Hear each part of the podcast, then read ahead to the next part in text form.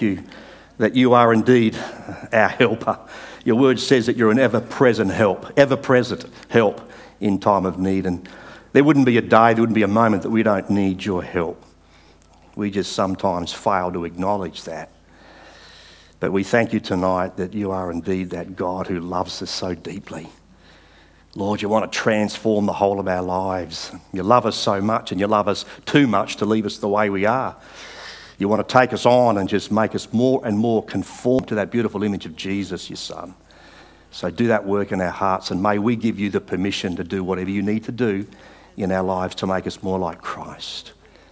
And tonight, as we talk about this subject of relationships, Father, just speak to our hearts, we pray, and help us to know how that applies to each of us, we pray, in Jesus' name. Amen. Amen. So we're continuing our series on being transformed. Some of you may be using the, the, uh, the journal uh, or the workbook.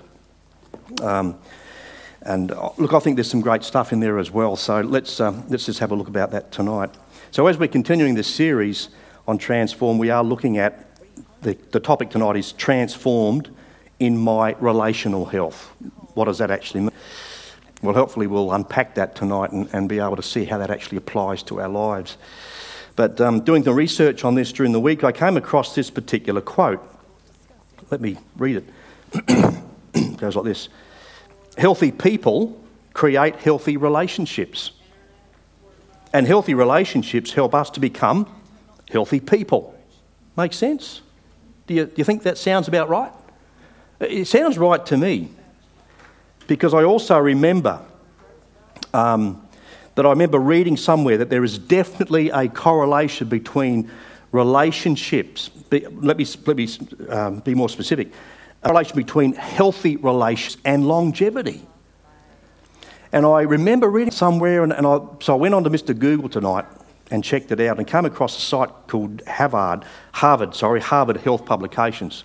Harvard Health Publications, you'll see it. And look, just one quote goes like this. It says, Good marriages promote health and longevity. So there you go. It has a lot to do with good relationships, how long we live, our health, enormously intertwined with this whole relational aspect of our lives. So, if that's true, if healthy relationships, let me if, if healthy people create healthy relationships and healthy relationships help us to become healthy people, then I would think the opposite is true too, wouldn't you think? So that would go like this Unhealthy people create unhealthy relationships, and unhealthy relationships help us to become unhealthy people. You know, well, I don't know what your story is, not all of you anyway, but part of my story um, is that before I met Christ, in particular before I met Christ, um, a lot of my relationships were unhealthy. Simply because I was an unhealthy person myself. And, if I'm honest, I hung out with unhealthy people. And if you're following, as I said, if you're following the, the Rick Warren Transformed workbook, he lists five, five kinds of people to avoid as close friends. As close friends. And so I want to also, these are also supported by scriptural references. So, firstly, let's have a look at this. We need to avoid being close friends with lazy people lazy people or idle people. And some of these people may even be Christians as well, as Paul warned about in 2 Thessalonians 3 6. He says this In the name of the Lord Jesus Christ, we command you, brothers and sisters, to keep away from every believer who is idle and disruptive and does not live according to the teaching you received from us. And the, some of the friends that I had um, were mainly, un- they, were, they weren't Christians, I should say. The friends I had weren't Christians. And I'm thinking of my army days myself, when most of my engagement with the army, I was a, I was a non Christian. Yeah, most of it I was a non Christian. And um, so I think of those particular occasions, and, and I can remember that when it came to volunteering for, for extra duties and things like that, sometimes you were told to volunteer. But when it came to volunteering generally, I can remember with, the, with, our, with our mates, you know, we'd go and find somewhere to hide. We, we would just, you know, whenever there was extra uh, cleaning uh, work or, or, other work to be done in the compound that I actually worked in, we'd make ourselves scarce for that occasion. One of my friends, one of my friends used to walk around with a clipboard. With a clipboard. So they left him alone because they thought, oh, he's got something official to do. But he had nothing official to do. He was just clever at being lazy. And it worked for a while. For a while. And then they wised up to him. But um, yeah, just being lazy. And it's not a good influence to be around. That's the reality. It's not a good influence. Keep that one in mind. The influences that come with some of the folks that we hang out with. Don't hang out with lazy people. Be careful of that. The second thing is we need to avoid being close friends or developing close relationships with angry people. Angry people. You know, there's a lot of anger out there, isn't there? Road rage car park rage, surfing rage, all this stuff that's about rage. Was there no surfing rage, brother, from you, is there? No. Of course not. But there's a lot of angry people around. Be careful that you're not hanging out and developing close relationships with angry people. Listen to what the scripture says about that. Proverbs 29 22. An angry man stirs up dissension, and a hot tempered man commits many sins. Yeah. Proverbs, that's Proverbs 29 22. Look at Proverbs 22 24 to 25. Do not make friends with a hot tempered man. Do not associate with one easily angered, or you may learn his ways and get yourself ensnared. Isn't that incredible? And it's so relevant, and it's so true, and it so happened to me. Some of my friends were angry people, particularly when they would get on the grog, when they'd start consuming alcohol. Some of them would get really angry, and then, of course, fights would break out. It, what's new about that these days? And I can remember being angry myself, whether it was the influence, just being an angry young man, I was. And I remember this, t- this particular occasion, Rosemary remembers it, uh, although I didn't know her back then. But I was angry and I punched this bloke in the head twice. And I broke the bone in the back of my hand. I still got the scar to prove it. Why was I angry? Why was I angry? You know what? You want to know why I was angry with this guy? Because he happened to walk across the floor in muddy boots that I had just mopped. And it cracked me up. Angry, stupid. And I hit this bloke twice. And I suffered. And I think God was starting to tap me on the shoulder and saying, Dave, you know what? That's not how you sort out problems. I think he was starting to speak to me about those things. Just through mopping floors, and so of course that's why I don't mop floors anymore. not true. Choose your friends, choose your close friends wisely because, like it or not, their influence comes with their friendship. All right? Thirdly, we need to avoid being close friends with immoral people. Immoral people. What I mean by that is those who, who persist in that kind of lifestyle and then basically think nothing of it. And there are folks that are like that. Jude 4 says this For certain individuals whose condemnation was written about long ago have secretly slipped in among you they are ungodly people who pervert the grace of our God into license for immorality and deny Jesus Christ, our only sovereign Lord. Powerful words, um, words that we need to take on board, Jude 4. And then, of course, Paul also speaks about the immoral person in 1 Corinthians 5 9 to 11. Now, as believers, we, we need to we need to be able to differentiate between the command to love people as Christ loves them, right?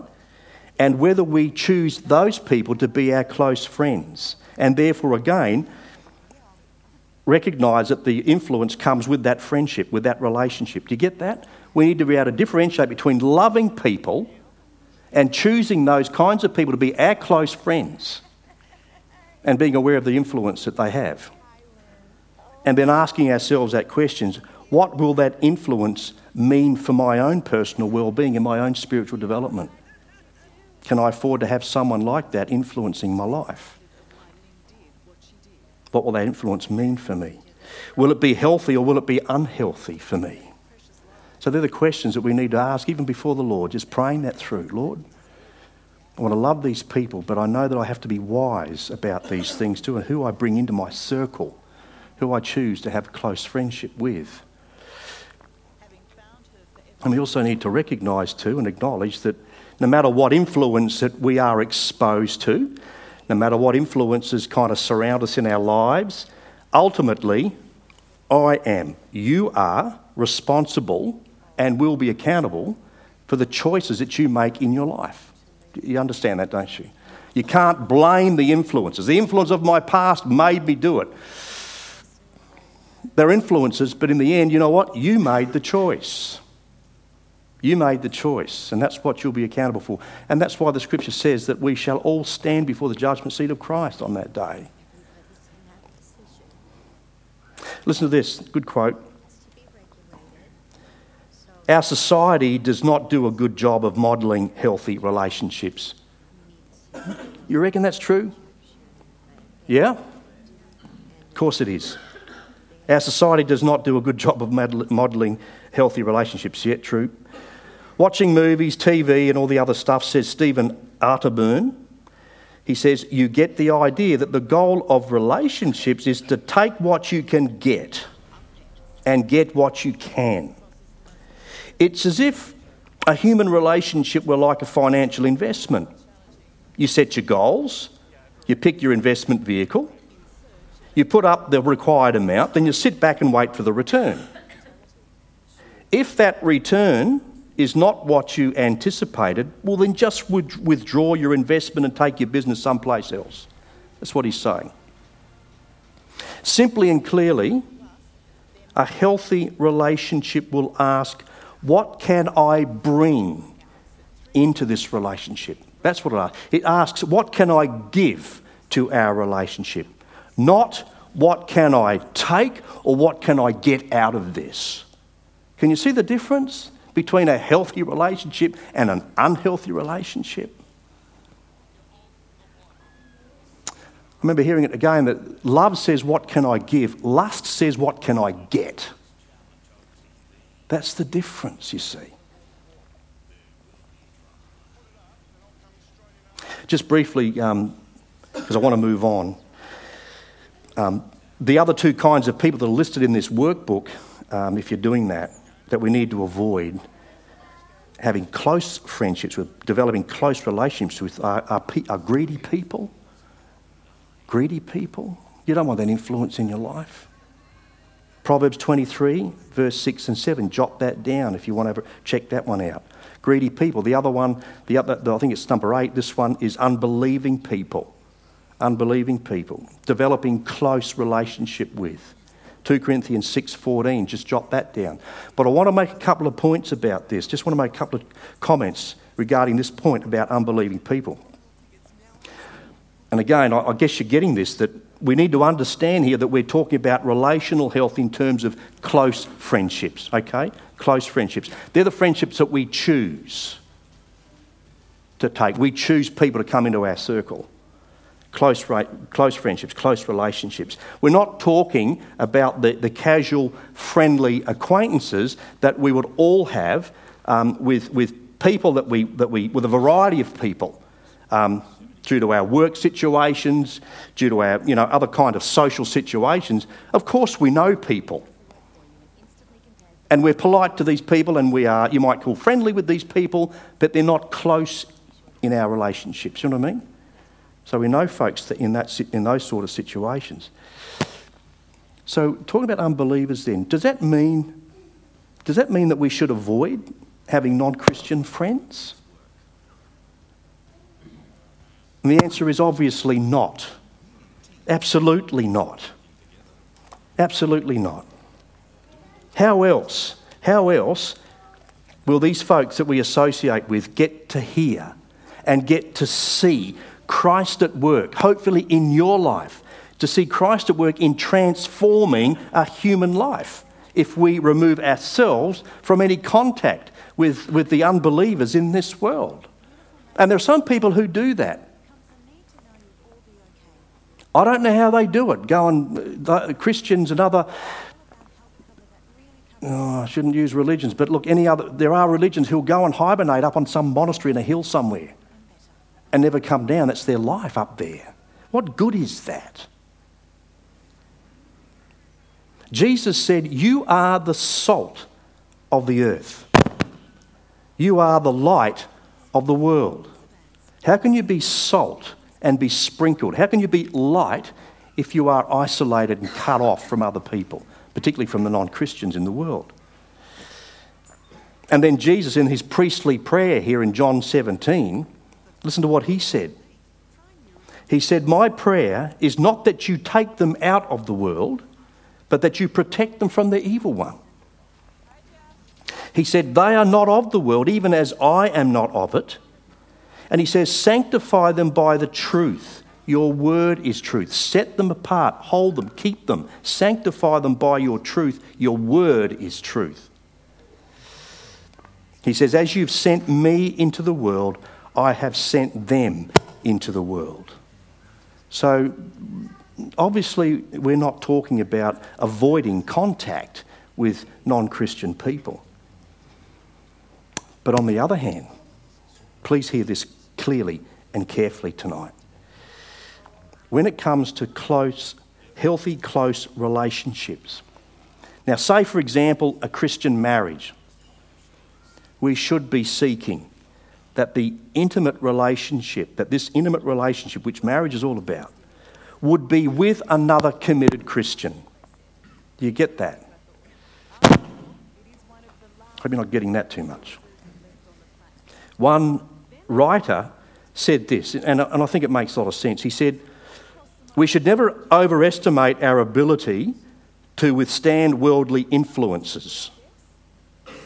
We should never overestimate our ability to withstand worldly influence. They are very powerful and very attractive, very luring.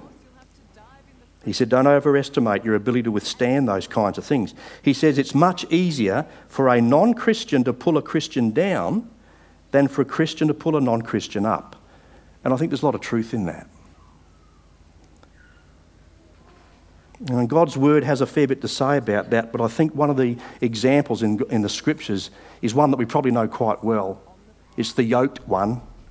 Let me just read that to us again from 2 Corinthians chapter 6 and verse 14. Paul says this He says, Do not be yoked together with unbelievers. For what do righteousness and wickedness have in common? Or what fellowship can light and darkness have? And then I love the amplified version that seems to sort of unpack this a little bit further for us. And it reads this way Do not be unequally yoked with unbelievers. Do not make mismated alliances with them or come under a different yoke with them, inconsistent with your faith. For what partnership have right living and right standing with God with iniquity and lawlessness? Or how can light have fellowship with darkness? So, we need to take these kinds of things on board. Um, people, people who will enjoy transformed relational health are those who are able to share every part. I want to underline that every part of our lives, every part of their lives with that other person, including their spirituality. In other words, their relationship with Christ. And I'm talking about the intimacy of a marriage now. You need to be able to share the whole of your life with that person, correct? And that means your spirituality. That's your relationship with Christ. And sadly, that can't happen as Paul said in 2 Corinthians 6:14, if you make an alliance, if you yoke yourself, if you marry an unbeliever. Do you understand that? That's important to get that on board, and I don't mean to pick on young people, but the ones, folks who are looking for marriage partners, checking each other out, you need to really make sure that, that you know where that person is in their spiritual lives. We all do. If you're a committed Christian, then you need to be able to share every part of that, that your, your, your whole life with that person. And that means your spirituality. You cannot share your spirituality with a person who doesn't have the Holy Spirit. That's really what it means. And I've got to acknowledge that God's grace is absolutely amazing. We know that. And we know that there are people, we know people who have unbelieving spouses, and we need to be careful. We need to love these folks. We need to encourage them. We need to support these people. We don't condemn them because we have no idea what their circumstances are. That's not our business. But I believe God is saying to us right from the start be careful as to who you choose as a marriage partner, for example, whom you form a close relationship with as a believer. And again, just let me repeat that it's important and it's good to have friendships with non Christian people, unbelievers. And may the Lord direct you that way. May He guide you. May He light your life up so that people be attracted to what they see, to who they see in you. And that's the Lord Jesus Christ. May He bless that friendship that you have. But again, keep it in mind. Be aware of the fact that when it comes to sharing your own intimacy, your own spiritual needs, your own spiritual needs, and being able to enjoy true Christian fellowship, that is not possible. It won't be possible with someone who doesn't yet have the Holy Spirit in their lives as you do. Yeah, you kind of get that. That's really important.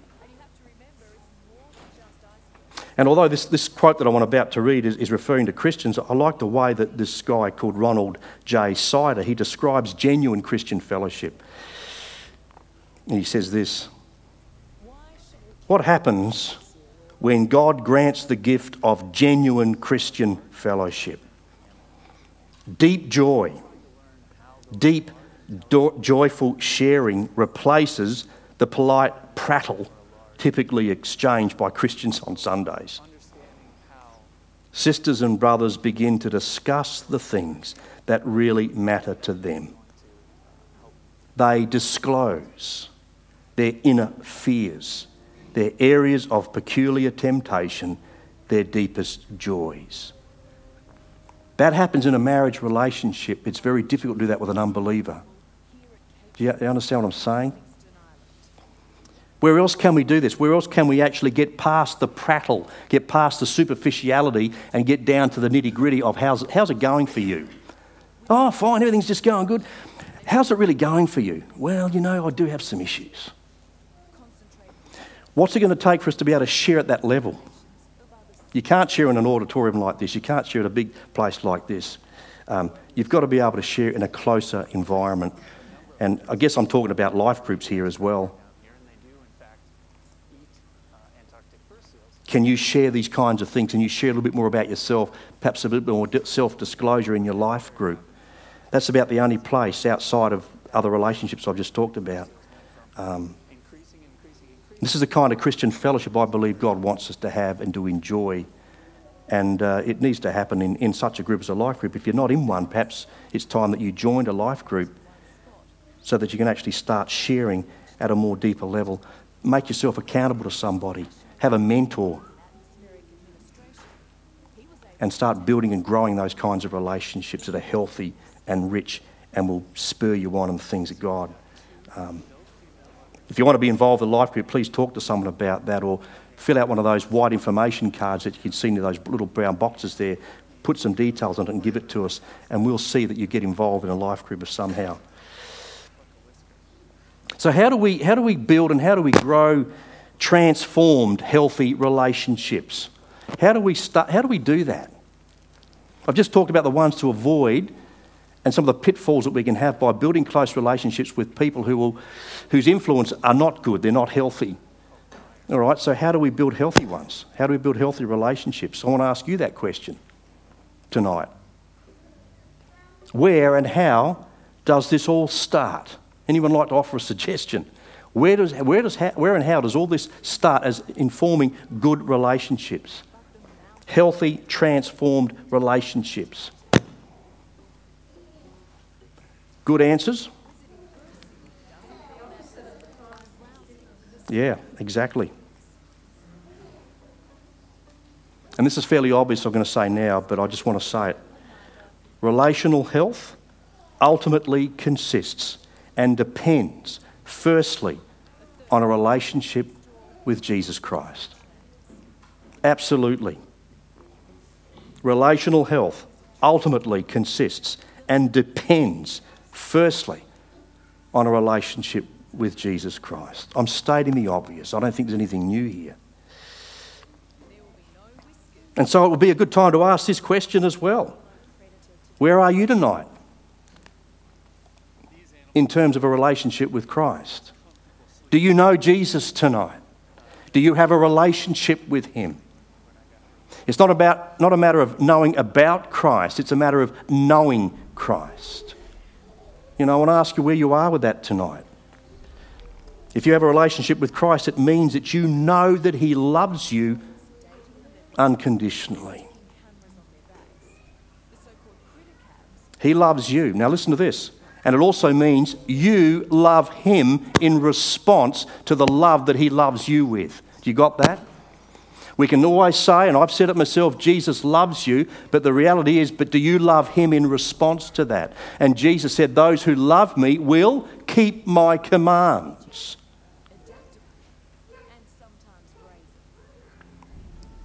Do you love the Lord tonight?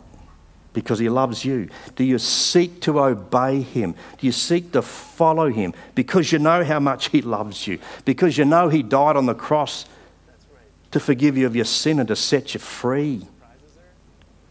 Do you know those things tonight? You see, it's not about religious knowledge, but it's about relationship with the God of all creation. That's what it's about. Relationship with Him.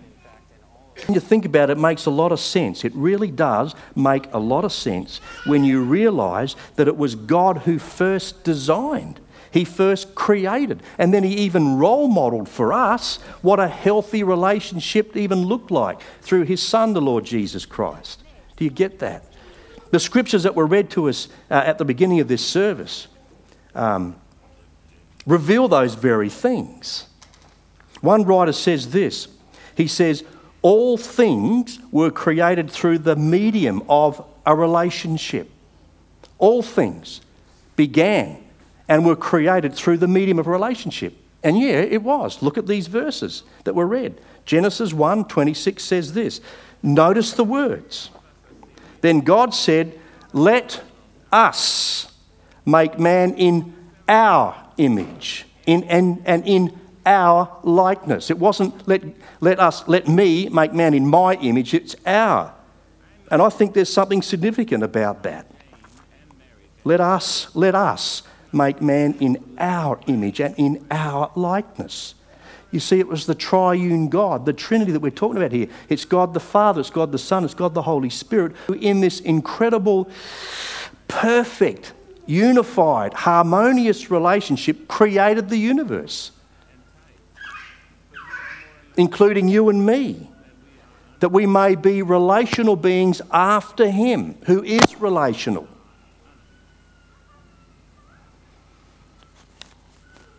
What an incredible relationship. Think about that. Eternity with God the Father, God the Son, God the Holy Spirit.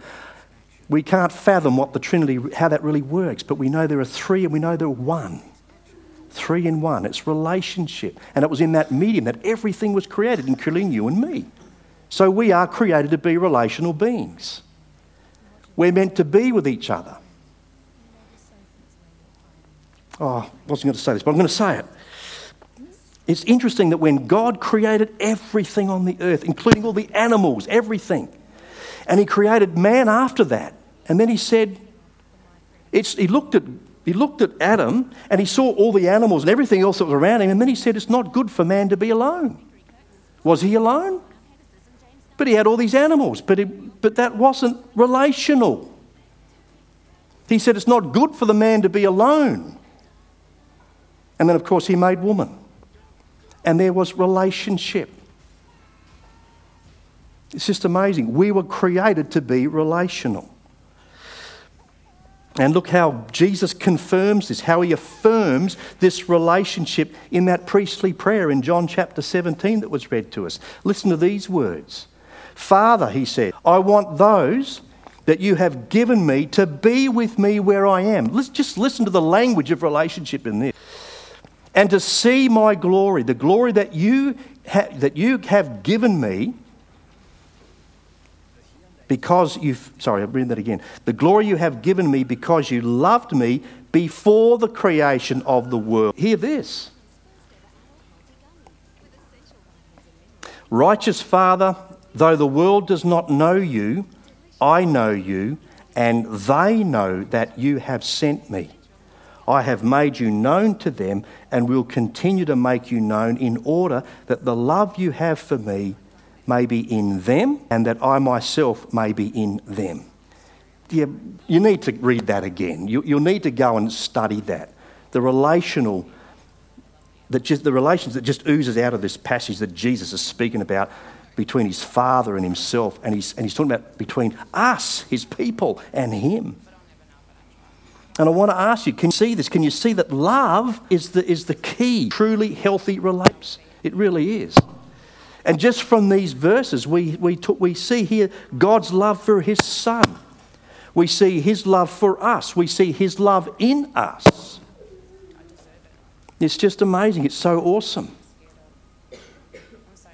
And all this we enjoy when we, in response, love the Lord Jesus Christ and we come to him and we give up our lives to Him. We surrender to Him. We turn from sin. We turn our lives over to Him. And then, with that same love from God, we love what God loves. He puts His love in us, and we begin to love with the love of God, not the human that's here one day, gone the next, that's up and down, that's fickle. God's love is consistent, it's powerful, and it's in us, and therefore we love with that love that He loves us with. We love what He loves, and on the other hand, we hate what He hates.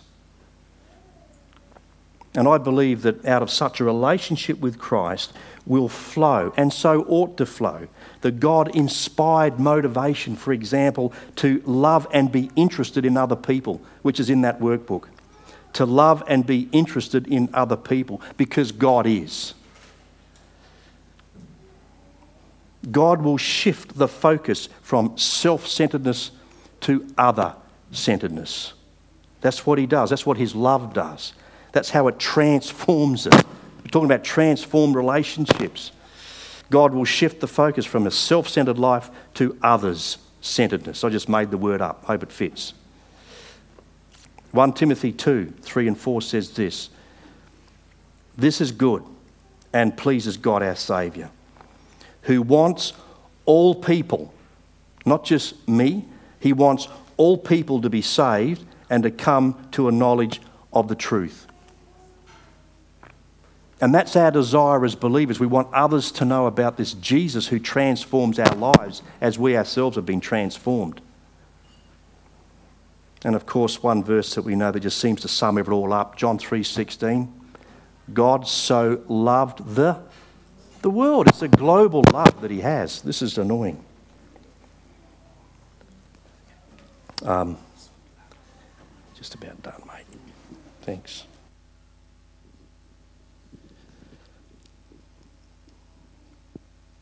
God so loved the world that he gave. There it is. Love gives, doesn't take. That he gave his only begotten Son, that whosoever believes in him will not perish, but have everlasting life. What a difference this transformed mode will make to our relationships and our friendships. What a difference it makes when we invite Christ to be the centre of, of, that relationship. It all starts with Him, it all finishes with Him. That's why He's the Alpha and the Omega, that's the last, beginning, and the end. It all begins with Jesus, it's all about Him. What a difference He makes, and only, and only He's the one that can transform our relationships. The next thing is when Christ invades our life and we allow Him to fill us and transform us, it'll also turn us into good listeners. That's another, another point that Rick Warren talks about. We'll become a good listener. Good listeners. You see, interested in what the other person is saying, really interested in them, not about me. It's about listening to this other person that God loves and cares about. Being a good listener. James 1:19, good passage, says this My dear brothers and sisters, take note of this. Everyone should be quick to listen, slow to speak, and slow to become angry. And of course, you've heard the saying, haven't you? God gave us two ears, one mouth. Why did He do that? He wants us to listen probably twice as much as we speak. We need to listen. If you want to transform and build healthy relationships, then learn to be not a good fixer upper, but a good listener. Sometimes people don't really want you to fix things up, they just want you to listen. Listen. People love to be listened to, it helps them feel valued and accepted. And it's also good to ask questions about that person in their lives. Ask them questions. Show genuine interest in that person. And sometimes you ask them questions. Complete stranger. Happened to me one day. I was in a, I was in a shop, bike shop actually, and uh, this guy walked up and he had a parrot, a parrot in his hand. It was a very expensive parrot. I can't remember what he called it, but it was about so big. And I started talking about this parrot. I don't know this guy. And I asked him questions, and he turned to me and his face lit up and he started to tell me everything about this parrot, how much he loved the parrot, all this sort of stuff. And I just kind of sat back and I listened to him. And he engaged with me and spoke to me. And then he gave me a big smile. He walked and said, Thanks, mate. See you later. And all I did was listen. I didn't even say much at all to him. But I showed genuine interest in this guy. That's what happens. One of the quotes from Rick Warren, he says this questions are to friendships what food is to the body. Asking questions about how you're going, what's going on in your life. Tell me more about this. But be authentic, don't just prattle. People see through that. Be authentic with them. Proverbs 20, verse 5 says this Counsel in the heart of a man, woman, is like deep water but a man of understanding will draw it out. God will give you that enabling by His Spirit to draw out those questions, to draw out that information. If He puts you in front of somebody, He's got something for you to do there. Anyway, time calls, calls this to a close, and I, I just want to, um, I just want to be able to say this um, as I close. Another question, actually. What do you think is the greatest fear of making friends and developing relationships. What do you think? What do you think is one of the biggest barriers, if not the biggest barrier, in us wanting to make friendships, forming relationships? It's the fear of rejection. Yeah, it's the fear of rejection. Research suggests it's the fear of rejection. And the research also says it's a universal fear. It's, it's a fear that we all have. We all have this fear. What if I'm, God, if I go up and talk to that person and I think I'm a twit or a jerk or something, and, and you know, and no, I can't do that. And we have this voice going on in our head with all the negative reasons to why we ought not to go and step out and take a chance to try and connect with that person. So someone has to make the first move. If we're all fearful of being rejected, someone's got to make the first move, correct? Yeah. And again, tonight, if you're a believer in Christ, then, then I want to encourage you with this. And that is as you reach out in the name of Christ, being led by His Spirit, I'm talking about, as you seek to reach out and encourage and build healthy relationships, to reach out and build these friendships, to connect with people. As you seek to do that, and perhaps as you face that fear of rejection, I want to say this in many ways, Christ has already made that first move. Do you get that? In, any, in many ways, he's already made that first move. He's already gone ahead of you. That's one aspect of it. But what I'll say is, he's also made the first move in the fact that, that he made the first move in your life. And you're the result of him making that first move.